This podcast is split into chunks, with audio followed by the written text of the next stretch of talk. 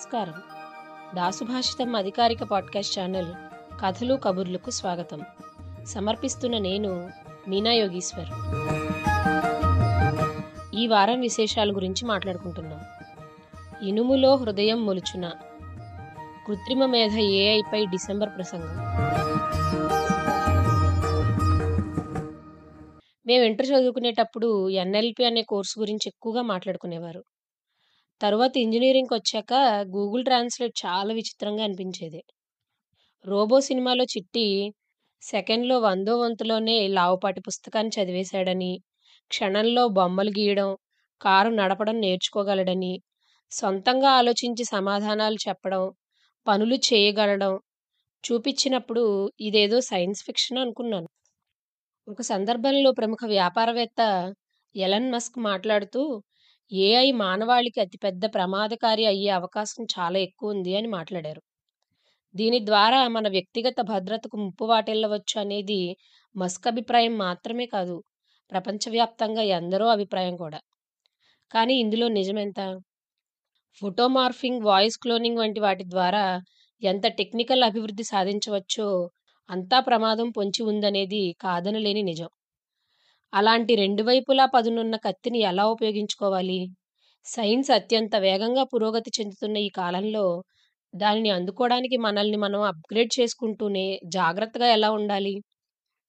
అసలు ఏఐ అంటే ఏమిటి? అది ఏ రంగాల్లో ఎంత బాగా అభివృద్ధి చెందింది? వాటిని నేర్చుకోవడానికి మెరుగ్గా ఉపయోగించుకోవడానికి ఎలాంటి టూల్స్ అండ్ టిప్స్ ఉన్నాయి? వంటి విషయాలను వివరించబోతున్నారు దాస్ కిరణ్ గారు.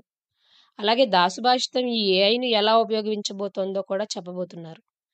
ప్రతి నెల మొదటి శనివారం మనం నిర్వహించుకునే దాసుభాషితం ప్రసంగాల్లో భాగంగా డిసెంబర్ రెండో తేదీ శనివారం ఉదయం తొమ్మిదిన్నర గంటలకు ఈ విషయంపై ప్రసంగించనున్నారు. మీకు ఏఐ విషయంలో ఉన్న ప్రశ్నలను ఈ డిస్క్రిప్షన్ బాక్స్లో ఉన్న ఫామ్లో నింపండి. వాటిని ప్రసంగంలో వివరిస్తారు కిరణ్ గారు. కిరణ్ గారికి నా ప్రశ్న ఒక్కటే. భవిష్యత్తులో రోబో సినిమాలో చూపించినట్టు ఇనుములో హృదయం మొలుచున జనఘన మన తల ఎత్తి జీవించు తమ్ముడా తెలుగు నేలలో మొలకెత్తినానని కనుక నిలువెత్తుగా ఎదిగినానని అన్నారు సిరివెన్నెల సీతారామ శాస్త్రి గారు. ఎస్పి బాలసుబ్రహ్మణ్యం గారు చెప్పినట్టు మిగిలిన భాషల వారితో పోలిస్తే ఈ గర్వం తెలుగువారికి చాలా తక్కువ. నిజానికి ఒకప్పుడు దాదాపు దక్షిణ భారతదేశం మొత్తం తెలుగు రాజభాషగా వెలుగొందిన ఘనత మనది. కానీ ఇవాళ అందరికీ ఈ విషయం తెలుసు. మాకు తెలుసున్న వాళ్ళ పాప ఒకరోజు ఒక ఘోరమైన విషయం చెప్పింది. స్వయానా వాళ్ళ తెలుగు టీచర్ వాళ్ళతో పదో క్లాస్ తర్వాత మీకు తెలుగు అనేదే ఉండదు. కాబట్టి దాని మీద పెద్దగా ఫోకస్ పెట్టి టైం పాడు చేసుకోకండి అని చెప్పారట. మేము ఇష్టంగా చదువుకుందాం అనుకున్న ఆమె పెద్దగా మా క్లాస్ చెప్పరు అంటూ చెప్పింది ఆ పాప. బాధ కోపం నిస్సహాయత చుట్టుముట్టయి ఆ మాట విన్నప్పుడు. తనకు అన్నం పెట్టే భాషనే అంత చులకనగా చూడడం అనేది ఎంతవరకు సబబు?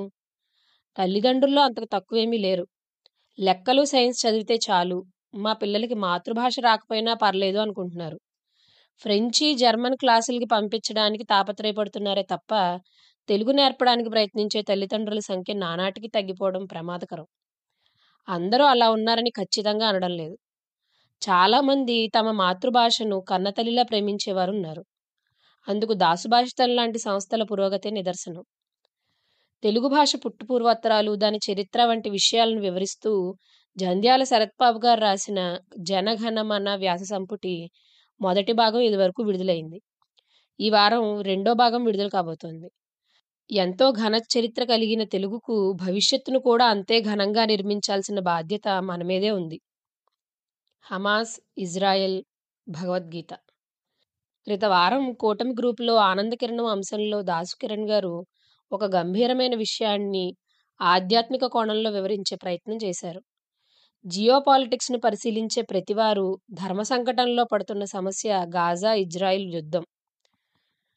రెండు వైపులా న్యాయమున్న ఈ సమస్యను ఆధ్యాత్మిక దృష్టికోణంలో ఎలా చూడొచ్చో తెలుసుకోవడానికి ఈ వ్యాసం చదవాలి.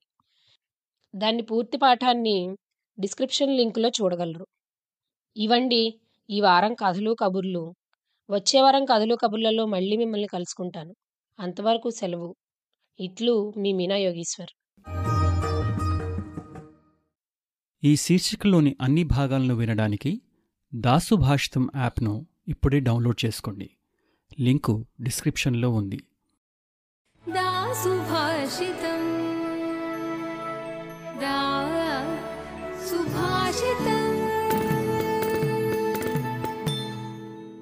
दासुभाषितम। समग्र श्रेयस्स को Sopanam W W W dot Dasubhashita dot com